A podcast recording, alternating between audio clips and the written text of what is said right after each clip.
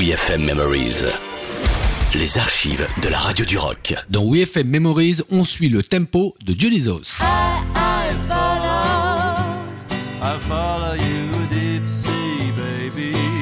En 2016, Dionysos renaît avec son histoire vraie de vampire en pyjama qui a besoin du sang des autres.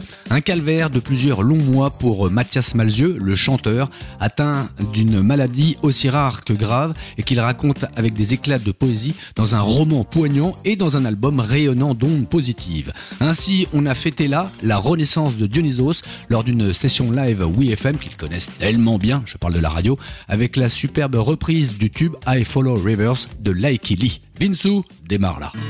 Thank you. Oh, I beg you, can I follow?